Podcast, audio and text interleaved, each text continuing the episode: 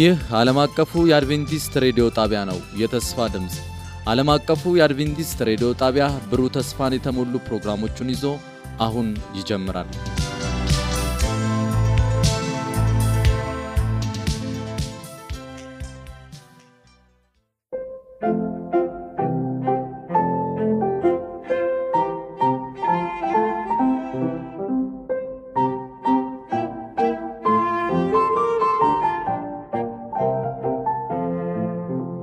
እንደምን ሰነበታችሁ ውድ አድማጮቻችን፣ ይህ ዓለም አቀፉ የአድቬንቲስት ሬዲዮ የአማርኛ ቋንቋ ስርጭታችን ነው።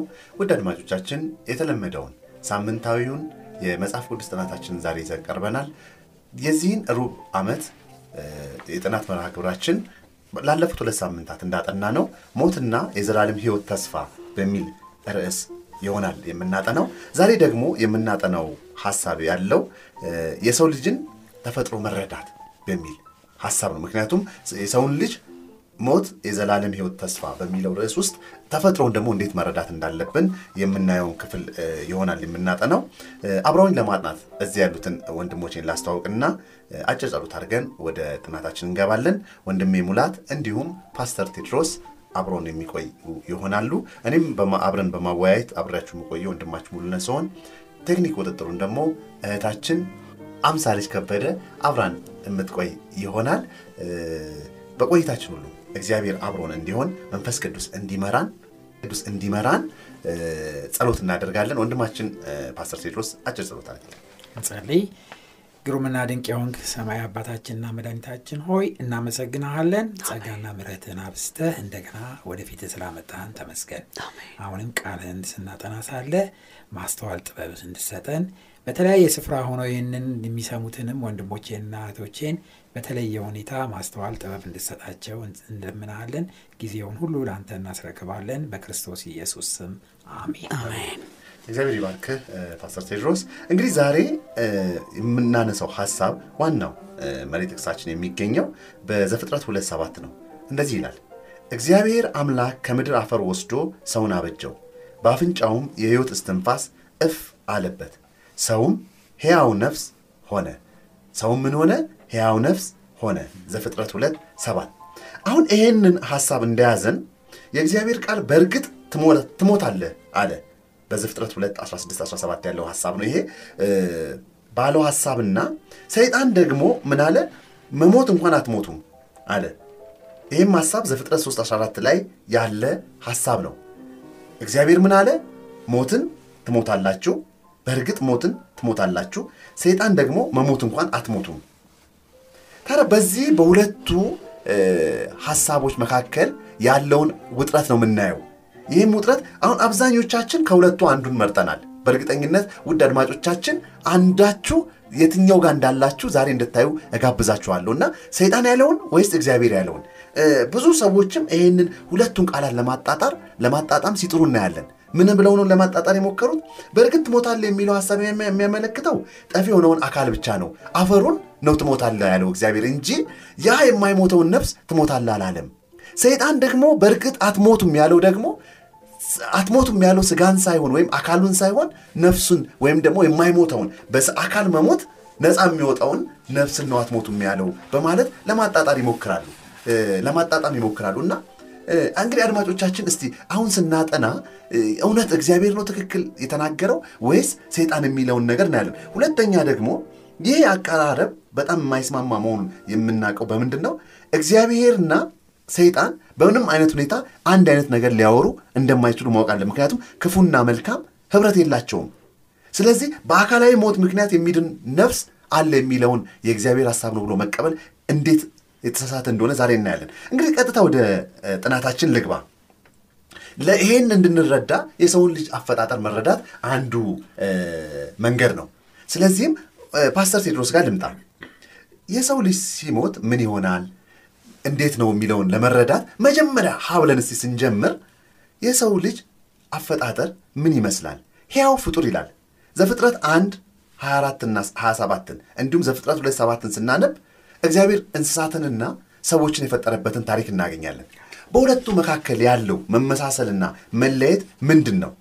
ሌላው ደግሞ ሀሳብ ያለው ምንድን ነው? በዚሁ ሀሳብ ላይ እንዳለን ይህንን መረዳታችን ስለ ሰው ልጅ ነፍስ የምንለው ተጨባጭ ስላልሆነችው ነፍስ ስለሚለው ሀሳብ በጣም ታዋቂነትን ያተረፈው የትኛው እንደሆነ ታነሳልኝና ምን የተሻለ ነገር እንድንረዳ ይረዳናል። በጣም ጥሩ ነው። አመሰግናለሁ። እንግዲህ ስለ ሞትና ስለ ህይወት በደንብ ለመረዳት ከተፈለገ መጀመሪያ የሰውን አፈጣጠር መመልከት ተገቢ እንደሆነ ነው የምንመለከተው።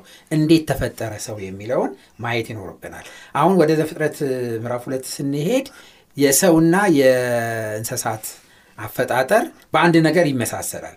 ሁለቱም ለእንስሳትም ምንድን ያለው እግዚአብሔር ምድርም እንስሳትን ታውጣ ሲል እዛ ጋር እንሰማለን ማለት ነው እግዚአብሔር። እንደገና ደግሞ ወደ ሰው ደግሞ በምንመለከትበት ጊዜ እግዚአብሔር ከምድር አፈር ወሰደ። ከዛ በኋላ በወሰደው አፈር ሰውን አበጀው። ከዛ በኋላ የህይወት እስትንፋስ ደግሞ በአፉ ላይ እፍ አለበት። ሰውም ሕያው ነፍስ ያለው ሆነ ይላል። ሁለቱም ከምድር አፈር መፈጠራቸው ተመሳሳይ ያደርጋቸዋል። ነገር ግን ትልቁ ልዩነት እንስሳትን ምድር እንድታወጣ ወይም ደግሞ እንድትፈጥር እግዚአብሔር በቃሉ ሲያዝ ነው የምንመለከተው።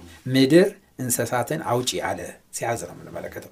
ወደ ሰው አፈጣጠር ስንመጣ ግን ሰውን ሲፈጥር ግን ራሱ ጎንበስ ብሎ እንደቀረጸው እንዳበጀው ከአፈር እንደሰራው እንመለከታለን። መስራት ብቻ አይደለም ህይወት እንዲያገኝ አፈር እፍ ብሎ የህይወት እስትንፋስ እንደሰጠው እንመለከታለን። ስለዚህ ሌላው ደግሞ ትልቁ ነገር እግዚአብሔር ሰውን በአምሳሉ ወይም በራሱ አምሳል መፍጠሩም ከእንስሳት በጣም የተለየ እንደሆነ እንመለከታለን። እና አሁን እንደውም ተጨማሪ ሀሳብ ለመስጠት ያህል እዚህ ላይ እንግዲህ ሰው ማለት ምን ማለት ነው ብለን ስንመለከት የምድር አፈር ፕላስ የእግዚአብሔር እስትንፋስ ማለት ነው ሰው ማለት ያ የምድር አፈር ሕያው እንዲሆን የእግዚአብሔር እስትንፋስ በላዩ ላይ ማረፍ ነበረበት እና የእኛ እስትንፋስ ምናልባት ወረቀት ሊያንቀሳቅስ ይችላል ወይ አንዳንድ ነገር ሊገፋ ይችላል እፍ ስንል። ነገር ግን የእግዚአብሔር እስትንፋስ ያንን አፈር ወይም ምድሩን ያንን ጭቃውን ህይወት መስጠት የሚችል አምላክ ነው። ስለዚህ የእግዚአብሔር እስትንፋስ እዚህ ጋር ያስፈለገበት ምክንያት ለምንድን ነው አፈሩን ወደ ህይወት ህይወት ወዳለው ተንቀሳቃሽ ሰው ወይም ሰብአዊ ሰው ለማድረግ የእግዚአብሔር እስትንፋስ እዚህ ላይ እንደተጠቀመ እግዚአብሔር እንመለከተዋለን። ስለዚህ አሁን ስንመለከት በጣም አድማጮቻችንም ትኩረት እንዲሰጡበት የምፈልገው ነጥብ ምንድን ነው እግዚአብሔር ነፍስ የምትባል አንዲት ለብቻዋን ህልውና ያላት ነገር ሰርቶ አምጥቶ በጭቃ ውስጥ ወይም በሰው ውስጥ አልጨመረም። መጀመሪያ ስለዚህ መጀመሪያ እንዲህ ስላላደረገ መጨረሻም ሕያው የሆነችና የምትንቀሳቀስ ህልውና ያላት ነገር ከሰው አትወጣም። አ- አልጨመረማ መጀመሪያ ያልጨመረውን እንዴት ትወጣለች? ስለዚህ እግዚአብሔር ምንድን ያደረገው? ሰው ይሄ አፈሩ ወደ ሕያውነት እንዲለወጥ እስትንፋሱን ነው እንጂ የሰጠው። ውስጡ ሌላ ነገር የጨመረው ነገር የለም በራሱ የሚንቀሳቀስ በራሱ ህልውና ያለው ነገር የጨመረው ነገር የለም። ስለዚህ እግዚአብሔር በመጨረሻም የሚሆነው ምንድን ነው ሰው በሚሞትበት ጊዜ የመጨረሻ የሚሆነው የሰጠው እግዚአብሔር የሰጠው እስትንፋስ ወይም ሰው እንዲንቀሳቀስና ሕያው እንዲሆን የተ- የተሰጠው እስትንፋስ እየኖረ ሲሄድ ሰው እየኖረ ሲሄድ በመጨረሻ መንቀሳቀስ ወይም ደግሞ ያ እስትንፋስ ህይወት መስጠት ያቆማል ማለት ነው። ቆመ ማለት ነው። በቃ ልክ በምሳሌ መጥቀስ እንችላለን። ዛሬ ሁሉም ሰው ሞባይል አለው። በሞባይል ሞባይሉን ይጠቀማል። ሞባይላችንን ስንጠቀም እንዲሰራ ብርሃን እንዲሰጥ ወይም ደግሞ ድምፅ እንዲሰጥ ቻርጅ ኤሌክትሪክ ቻርጅ እናደርገዋለን። እና ኤሌክትሪክ ቻርጅ ከሆነ በኋላ መስራት ይጀምራል። ድምፅ ያወጣል ስዕል ያወጣል ቪዲዮም ተንቀሳቃሽ ነገር እናይበታለን። ከዛ በኋላ ግን በተጠቀምን ቁጥር ውስጡ የተሰጠው ቻርጅ የተደረገው ኤሌክትሪክ እያለቀ እያለቀ እያለቀ እያለቀ ሲያልቅ ያ ሞባይል በእጃችን ላይ ያለው ሞባይል ምንድነው የሚሆነው? ብረት ወይም እንጨት ወይም መስታወት ፕላስቲክ ሆኖ ይቀራል ማለት ነው። አፈር ይሆናል ማለት ነው። ልክ እንደዚህም እግዚአብሔር እስትንፋሱን ሰጠ ለሰው። ያ በህይወት ዘመናችን ሁሉ ሲያንቀሳቅሰን ይቆይና ሲያልቅ ወይም ሲያበቃ መንቀሳቀስ ሲያበቃ ሲያልቅ expire ሲያደርግ እኛም ወደ አፈር እንመለሳለን የሚል ነው። ስለዚህ ይሄ አመለካከታችንን ይለውጠዋል። በትክክለኛው የሰውን አፈጣጠር ሁኔታ በምንመለከትበት ጊዜ በመጨረሻም ከውስጡ የሚወጣ ህይወት ያለው በውስጡ የተጨመረ ነፍስ የምትባል ነገር እንደሌለች በደንብ አድርገን መገንዘብ እንችላለን ከዚህ እግዚአብሔር ይባርክ። ፓስተር በደንብ አድርገህ አስቀምጠኸዋል ቀጥታ ባልፍ ነው የሚሻለው። ምክንያቱም ከዚህ የበለጠ እኔ መጨመር አልችልም። ነፍስ የሚባለው ህያው ነፍስ ሆነ ሰውየው ራሱ እንደሆነ አይተናል። እንዳልከው የሆነ ቦታ ተሰርቶ እዚህ ውስጥ የገባ ነገር የለም። ሰውየው ጭቃም ሆኖ ሰውየው ነው። ያ ሰውየው ህይወት እንዲዘራ ነው የእግዚአብሔር ትንፋስ የሚለው። በጣም ገዢ ሀሳብ ነው። ታዲያ ወደ ወንድሜ ሙላት ልምጣ። በጣም የሚገርም ትምህርቶች ግን አሁን አሉ ከነዛም ትምህርቶች ውስጥ በጣም ዓለምን አሁን ቅድም እንዳልኩት ለአድማጮችም የጋበዝኳቸው ከየትኛው በኩል ነን የሚለውን ሀሳብ እንድንለይ የሚረዳን አንድ ጥቅስ አለ በመጽሐፍ ቅዱስ። ሕዝቅኤል 18 አራትና 20 ማቴዎስ 10 28ም ላይ አለ። ኃጢአት የምትሰራ ነፍስ እርሷ ትሞታለች። ኃጢአት የምትሰራ ነፍስ እርሷ ትሞታለች የሚለው ሀሳብ ከነዚህ ጥቅሶች ብቻ ሳይሆን ብዙ ቦታ ማግኘት እንችላለን። ግን ይሄ ሀሳብ እንዴት ነው አሁን ፓስተር ቴዲ ያነሳውን ሀሳብ በመደገፍ ነፍስ አትሞትም የሚለውን የሰይጣን አስተምሮ ስተት እንደሆነ ማሳየት የሚችለው? እንግዲህ የሰይጣን አስተምሮ ውሸት እንደሆነ የሚቀጥለው ጥያቄ ላይ እ፣ እናነሳዋለን በደንብ አድርገን። እውነት ነፍስ ይሄ ነፍስ ኃጢአት የምትሰራ ነፍስ ትሞታለች ስንል ምን ማለታችን ነው?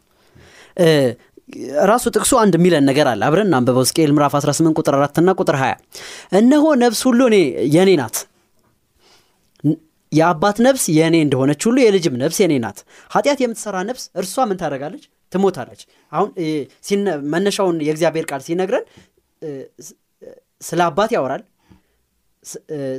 ስለ ልጅም ያወራል። ከዛም ስለዛችው ያንኑ ነፍስ ጠርቶ ደግሞ እርሷ ምን ታደርጋለች ይለናል? ትሞታለች።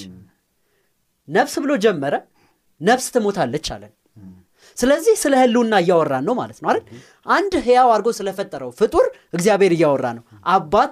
አድጎ አባት ስለሆነ ሰው ደግሞ ተወልዶ ልጅ ስለሆነ ሰው ያወራን እና እነዚህ ሰዎች ኃጢአትን ቢሰሩ ለምን እያለን ያለው ነፍስ ብሎ የሚጠራቸው እነማንን ነው? አባትየውን ልጅየውን። እነዚህ ሁለቱ አካላት ራሳቸው ኃጢአት ቢሰሩ ስለ ኃጢአታቸው ምን ያደርጋሉ? ይሞታሉ። ሁለት ነገሮችን እየነገረን ነው። ወገኖቼ እንደ ሁሌም እናነሳታለን። ይችን ጥቅስ እስኪ እናስታውሳት ሰው የዘራውን ያንኑ ያጭዳል እንላለን። አይደል?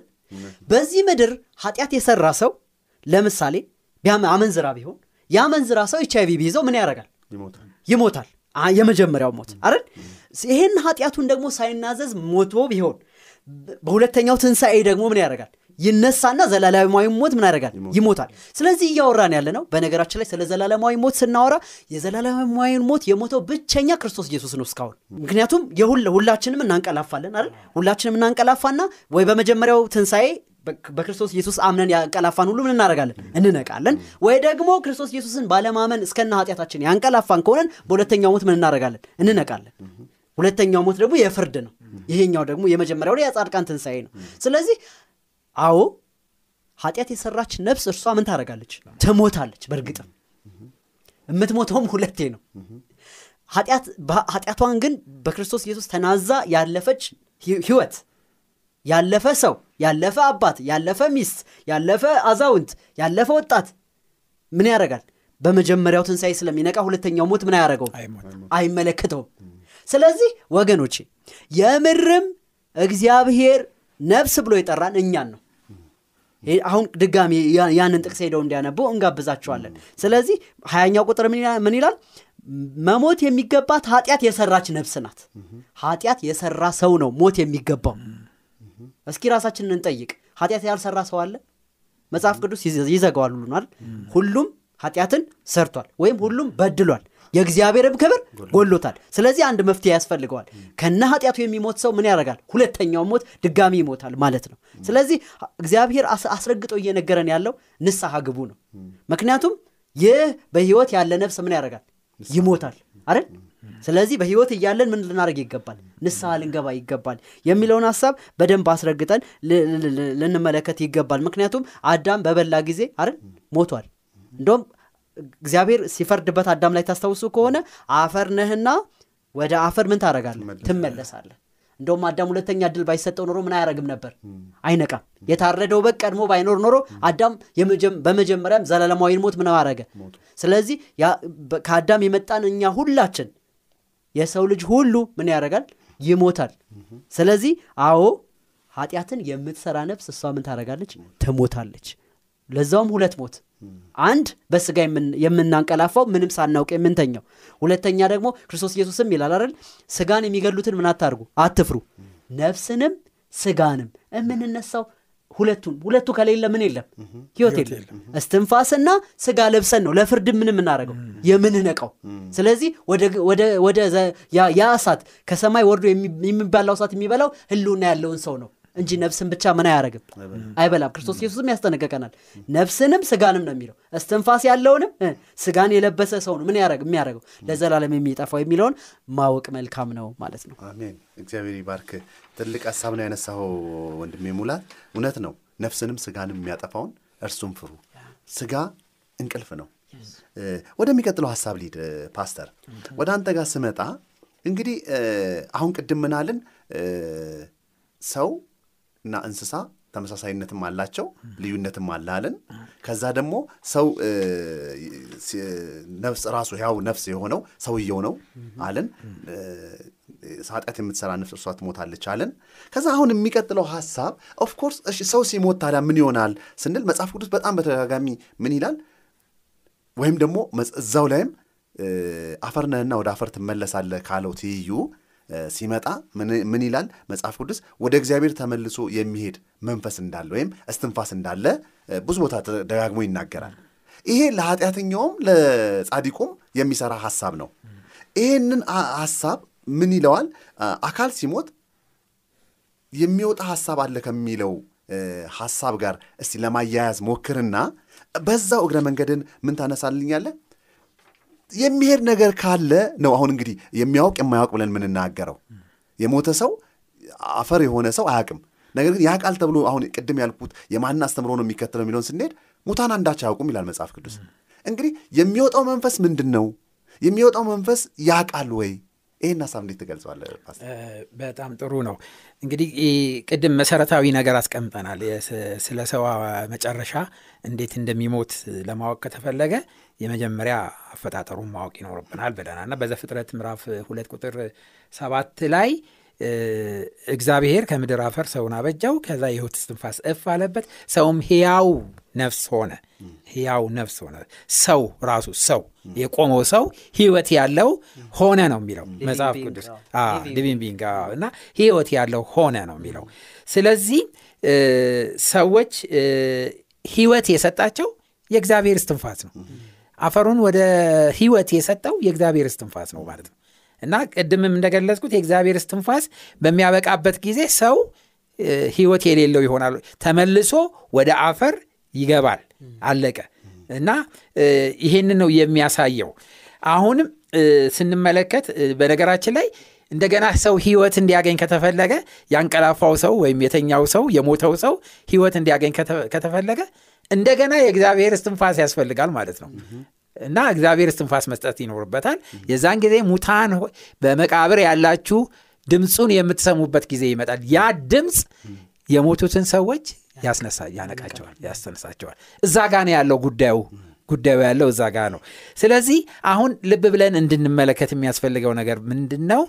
ሰው ሲሞት እንግዲያውስ ያ እስትንፋሱ ወደ እግዚአብሔር ይሄዳል ወይ የሚለውን እንመልከት እና በምሳሌ እንኳን ስንመለከት አሁን እኔ ወረቀት ይዣለሁ። እፍ በምልበት ጊዜ ወረቀቱ ይንቀሳቀሳል። አንድ ነገር ስራ ተሰራ ማለት ነው። እንዲህ የነበረ ወረቀት ወደዛ ሄደና ተንቀሳቀሰ። ከዛ በኋላ ይህንን ስራ ከሰራ በኋላ እስትንፋሴ ይህንን እስትንፋስ መልሼ ለመውሰድ አሁን ከአየሩ ላይ ሰብስቤ ወደ ውስጥ አስገባዋለሁ? የለም፣ ምንም የሚገባ ነገር የለም። እግዚአብሔርም እፍ ብሎ ህይወት ሰጠ። ህይወት ከሰጠ በኋላ እንደው በቃ የሰዎችን ሁሉ ህይወት ሰብስቦ እንደገና ወደ አፉ ውስጥ ይከተዋል ማለት ነው? አይደለም። ምክንያቱም መርሳት የሌለብን ትልቅ ነጥብ አለ። ሰው የተፈጠረው በእግዚአብሔር አምሳል ነው። አምሳል ነን እኛ እና ጠቅላላ መካኒዝማችን እንደ እግዚአብሔር አም- አምሳል ነው እና ስለዚህ እግዚአብሔር እፍ ካለ በኋላ እስትንፋሱን ህይወት ሰጠ፣ ህይወት ሆነ። ከዛ በኋላ እንደገና ሰው ሲሞት ደግሞ ከእያንዳንዱ የሰጠውን ብሎ እንደገና መልሶ የሚወስድ አምላክ አይደለም። ስለዚህ በአንድ ጥቅስ አለ በመክብብ ምዕራፍ 12 ቁጥር አንድ ላይ ከአንድ እስከ ሰባት የተጠቀሰ በተለይ ሰባት ምን ይላል? አፈር ወደ ነበረበት ምድር ሳይመለስ ነፍስም ወደ ሰጠው ወደ እግዚአብሔር ሳይመለስ ፈጣሪህን አስብ የሚል ጥቅስ አለ እና አሁን እዚህ ላይ እንደሚመስለን ብዙ ሰዎችም እንደሚጠቅሱ ያ ነፍስ ወደ ሰጠው ወደ እግዚአብሔር ይመለሳል። በዚህ elementary አመለካከት እንኳን ብንመለከተው በዚህ እንደተጻፈ እንኳን ብንመለከተው እስትንፋሱ በህብራይስጥ ነፈሽ ይለዋል። ነፈሽ ማለት ንፋስ ማለት ነው። ያ ንፋስ ወይም ያ ከእግዚአብሔር የወጣው እስትንፋስ እንኳን የእግዚአብሔር ነው እና ወደ እግዚአብሔር ይመለሳል ከተባለ በቃ ያ ህይወት የሰጠው ነገር እስትንፋስ ነው የተመለሰው እንጂ የምትናገር የምታስብ የምታውቅ የምታወራ የሆነች ነፍስ የምትባል ነገር አይደለም። የእግዚአብሔር እስትንፋሱ ነው። ያ እስትንፋሱ ነፈሹ እሱ ነው የተመለሰው በዚህ እንኳን ስንመለከት። ነገር ግን ወደ እግዚአብሔር ነው የሚለው። ወደ እግዚአብሔር ሲል ይህንን በመጽሐፍ ቅዱስ ሄደን በምንመለከትበት ጊዜ ክፉም ለሰሩ መልካምም ለሰሩ ሰዎች እግዚአብሔር ይህንን ቃል ሲጠቀም እንመለከታለን። ወደ እግዚአብሔር ይመለሳል የሚለውን ከዚህ አንጻር ስንመለከት ያ የሚመለስ እስትንፋስ እንኳን ቢሆን ምንም ህይወት የሌለው ወይም ሰውየውን የሚወክል እንዳልሆነ ከዚህ መገንዘብ እንችላለን። ከሁሉም ከሁሉም ግን ከሁሉም ከሁሉም ግን በጣም ያረካኝና ደስ ያሰኘኝ ጥቅስ በመክብብ ምዕራፍ 3 ቁጥር 19 ላይ ያለው ነው። እንደዚህ ይላል፣ የሰው ልጆችና የእንስሳ እድል ፈንታ አንድ ነው፣ ድርሻቸውም ትክክል ነው። አንዱ እንደሚሞት ሌላውም እንዲሁ ይሞታል። የሁሉም እስትንፋስ አንድ ነው፣ ሁሉም ከንቱ ነውና ሰው ከእንስሳ ብልጫ የለውም። አራት ነጥብ አለቀ። ስለዚህ ሰውም ሲሞት ሕያው ያደረገው እግዚአብሔር እስትንፋስ ከውስጡ ሲያልቅ ጸጥ ይላል፣ ወደ መቃብር ይወርዳል። እንስሳትም እግዚአብሔር ተናግሮ የፈጠራቸው ያ የእግዚአብሔር ፓወር ሕይወት የሰጣቸው እስትንፋስ ቀጥ ሲል እነሱም ወደ መቃብር ይመለሳሉ። ልዩነት የለውም።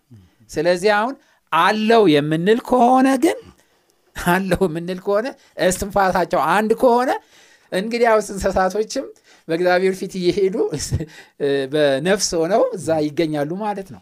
ይሄ መጽሐፍ ቅዱሳዊ ትምህርት አይደለም። ስለዚህ ይሄ በጣም ትክክለኛ እንደሆነ መገንዘብ ይኖርብናል ማለት ነው። ስለዚህ ይህንን ከተገነዘብን ነፍስ የሚልና ይሄ መናፍስታዊ የሆነ ከሙታን ጋር እንድንገናኝ ወደ ነፍስ ነፍስ አለች ወደሚል ቅዠት ውስጥ እንድንገባ የሚያደርገን ትምህርት መጽሐፍ ቅዱሳዊ ትምህርት ስላልሆነ ልንቶ እንደሚገባ ነው። እግዚአብሔር ይባርክ ፓስተር። እንግዲህ የራሱን የቻለ ማንነት የለም ካልን እንደውም እኮ የሚገርመው ሀሳብ እግዚአብሔር ሰውን ሲፈጥር ከአፈር አበጀው፣ የህይወት እስትንፋስም እፍ አለበት ሕያው ነፍስም ሆነ ነው አይደል? አሁን ሰው ሲሞት ደግሞ ምን ይሆናል የሚለውን የቅድሙ ወደ እግዚአብሔር ይመለሳል አፈርም ወደ አፈር ያለው እኮ ሀሳብ የእሱ ግልባጭ ነው። ከምን መጣ? ከአፈር መጣ፣ እስትንፋስ ተሰጠው ነበር። አሁን ግን ወደ አፈር ይመለሳል፣ እስትንፋሱም ወደ ሰጪው ይመለሳል ነው። ከዛ በፊት ምን ነበር ነው? አፈር ከመምጣቱ በፊት እግዚአብሔር እስትንፋሱን ከመስጠቱ በፊት ቅድም የተነሳው ጋር ነው ፓስ የምንመለሰው። ያንን አፈር አዘጋጅቶ ሌላ አካል አምጥቶ አስገብቶ ቢሆን ኖሮ ያ ይመለሳል የሚል አስተሳሰብ ይሰራል። ስለዚህ ወደ ሙላት ስመለስ በሌላ አባባል እስትንፋሱ ትመለሳለች የሚለው ሀሳብ ህይወት ያለው ሰው ውስጥ ይሄ እስትንፋስ ኃይል አለ። ያ አካሉ በዛ ኃይል የተነሳ ሙቀት አለው፣ ያስባል፣ ይናገራል፣ ይራመዳል። ግን ያ እስትንፋስ ግን ሲቆም ግን አፈር ይሆናል። ሰው እኮ እስትንፋሱ ሲቆም ነው አይደል ወደ አፈርነት ምንድን ነው የሚባለው decompose መሆን የሚጀምረው አውቶማቲክ ነው አይደል? ስለዚህ እሱን ሀሳብ መጽሐፍ ቅዱስም በግልጽ ያስቀምጠዋል። የሚቀጥለው ሀሳብ ግን ያለው ወደ ወንድሜ ሙላት ስመጣ እንግዲህ የለም ካልን ሙታን ምንም አያውቁም የሚለው ግልጽ ሀሳብ ነው። የሌለ ነገር ማሰብ አይችልም። እንዲያስብ ካስፈለገ ቅድም እንዳልኩት መንቀሳቀስ፣ መናገር፣ ማውጣት፣ ማውረድ አለበት። ታዲያ ወደ ወንድሜ ሙላት ስመጣ የምጠይቀው ያለው ሀሳብ ምንድን ነው? እንግዲህ ሙታን ምንም አያውቁም የሚለው ሀሳብን እንደያዝን ከፓስተር ሀሳብ ጋር እንደቀጠልን ጻድቆቹም ኃጢያኑም ምን ይላል መጽሐፍ ቅዱስ ሲናገር ሁለቱም አረፉ ይላል። ይሄ ማረፍ የሚለውን ሀሳብ ስለ ሞት ያለውን መረዳት እንዴት ይጨምራል? በጣም የሚገርሙ ሀሳቦችን ማንሳት እንችላለን። ሙሴም አረፈ ነው የሚለው፣ ዳዊትም አረፈ ነው የሚለው፣ አክዓብም ከአባቶቹ ጋር አረፈ ነው የሚለው። ይህን ሀሳብ ስለ ሞት መረዳታችንን እንዴት ያሳድገዋል? መልካም እንግዲህ ሙታን አንዳች ነገር አያውቁም የሚለውን ትንሽ እንንካና እውነት ነው ቅድም ወንድሜ ቴዲ በደንብ አድርጎ ሲገልጸው ሰምታችኋል። ታዲያ የምር ሙታን ምንም አያውቁም ወይ? የእግዚአብሔር ቃል ምን ይለናል የሚለውን ነገር እንንካ። እንዲህ ይላል በመክብብ ምዕራፍ 9 ቁጥር አምስት ላይ ሕያዋን እንደሚሞቱ ያውቃሉና ሙታን ግን ምንም አያውቁም፣ መታሰቢያቸውም ይረሳል፣ ምንም ዋጋ የላቸውም። አንድ ጥቅስ እንጨምር። መዝሙር አ- 146 4 መንፈሳቸው ትወጣለች፣ ቅድም እንዳልነው ወደ መሬታቸውም ምን ያደርጋሉ? ይመለሳሉ፣ አፈር ይሆናሉ ማለት ነው። ያን ጊዜ እቅዳቸው እንዳልነበረ ይሆናል ይላል የእግዚአብሔር ቃል። ጨምረው እ፣ ኢዮብን ማ- ማንበብ ይችላሉ። ልክ እንደተወለድኩኝ በሞትኩኝ ይላል። ምክንያቱም ምንም ስቃይ የለበትም። ሞት አርፎ ምን ማድረግ ብቻ ነው፣ መጠበቅ ብቻ ነው። ስለዚህ መጀመሪያ ስትነሳ መግቢያችን ላይ ስንል በደንብ ያነሳ ነው አንድ ሀሳብ አለ። እግዚአብሔር ኃጢአትን የሰራች ነፍስ እሷ ትሞታለች ይላል። ወይም ለአዳም ሲነግረው ከዚች ፍሬ በበላ ቀን ሞትን በእርግጥ ምን ታደርጋለህ? ትሞታለህ። ሰይጣንስ አትሞቱ። አትሞቱም። ለምን መሰላችሁ? የሰይጣን ዋናው doctrine የሐሰትን ቃል ባቀበለበት በዛ ጊዜ ሐሰቱን እርግጠኛ ማድረግ ይፈልጋል። ምክንያቱም አይሞቱም ብለዋል። እግዚአብሔር ደግሞ ምን ታደርጋላችሁ? ሞትን ትሞታላችሁ። ብዙ ጊዜ ወገኖቼ እንደውም እንደ አስተምሮ አድርገው ያቀርቡታል። ታስታውሱ ከሆነ ሳውል ሳውል ወደ መናፍስት ጠሪ ሄደ። ከዛ በኋላ ማንን አስነሳው ይላል። አስነሽልኝ አለ ማንን? ሳሙኤልን አይደል? ከዛ ለምን ቀሰቀስከኝ ይላል ደግሞ ሳሙኤል አይደል? ወገኖቼ እግዚአብሔርም ይህን ትምህርት እንደውም ያስቀመጠልን በእርግጥም ሰይጣን የምር ውሸቱን እውነት ለማድረግ የማይጠቀመው ዘዴ የለም። እውነት ለማድረግ አይደለም፣ እውነት ለማስመሰል ውሸቱን። ምክንያቱም ወገኖቼ ይህ የሞቱት ይናገራሉ፣ ይንቀሳቀሳሉ፣ ያዩናል ብለን እንድናምን ሰይጣን ይፈልጋል። ከዚህ ከ- ከ- ከተ- ካንቀላፋን በኋላ ነፍስ ብቻዋን ሄዳ exist አድርጋ አንደኛ የምንወዳቸው አይደል? ያንቀላፉ ሰዎች ምን እያረጉ ነው? እያዩን ነው ብለን እንድናስብ። ደግሞም አንዳንዶቹ ደግሞ በጣም የሚያሳዝነው ነገር ብዙዎች በኃጢአት ያንቀላፉና ለራሳቸው doctrine አንዳንድ አንዳንድ ቤተ እምነቶች ምን ያደርጋሉ? አሁን አሁን ሰማይ ነው ያለው። ኃጢአትን ሰርተህ በምድር ላይ በምድር ላይ አመፅን ምን አርገህ አስፋፍተህ ከሰይጣን ጎን ሆነህ ነገር ግን በእግዚአብሔር ዘንድ ምን ያለህ ሰው? በህይወት ያለ ኃጢአትን ብትሰራ እዚህ ምድር ላይ እንደፈለክ ብትኖር ምን የለም የዘላለም ሞት የለም። ኃጢአት የምትሰራ ነፍሷ ትሞታለች ውሸት ነው። ሞትን አትሞቱም። የመጀመሪያው doctrine ነው። ስለዚህ ወገኖቼ ሙታን አንዳች አያውቁ። እያንዳንዱ ሰው ሰለሞን ሲዘጋ እንደሚለው በፍርድ ቀን የሚቆምበት ጊዜ ይመጣል ወይ ለፍርድ ወይ ለጻድቃን ትንሣኤ ይነቃል ወይ ለዘ- ለዘላለም ፍርድ ይነቃል። እግዚአብሔርም ኃጢአ- ኃጢአትንና የኃጢአትን ውጤት ከኃጢአተኞች ጋር ሰይጣንን ጨምሮ በምን ያጠፋል? በእሳት ያጠፋል። ስለዚህ አዎ ሙታን አንዳች አያውቁም። እስከምን ድረስ? ወይ እስከ ሁለተኛው ትንሣኤ ወይ እስከ መጀመሪያው ትንሣኤ እስከ ሁለተኛው ትንሣኤ የሚለውን ነገር አስረግጠን ልንመለከት ይገባል የሚለውን ነገር ይገባል።